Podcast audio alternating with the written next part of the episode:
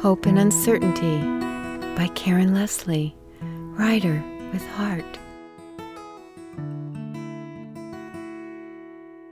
Where there is hope comes uncertainty until you ask for what you want or need, then leave it to be discovered. That is when hope turns into an adventure. Look for the clues, and that is the journey. Hope can be tricky because there are expectations and a tendency of the attachment to the outcome of the thing you want most at the time. Hope is like being on standby.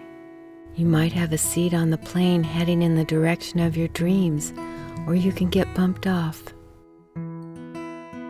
You want your life to take wing, soar, and your plans to take flight. You prepare for it Work hard, research, and listen to your intuition. You pray about it, feel sturdy and confident. You made the right choices and have the best of intentions. Yet, in reality, it can go either way because we can't control others or life itself. Steer your own destiny by dialing into your inner courage and knowing. Believe and trust in the process of your life. The not working out is a blessing in disguise. Something more suited is in your future. The universe is smiling down and protecting you.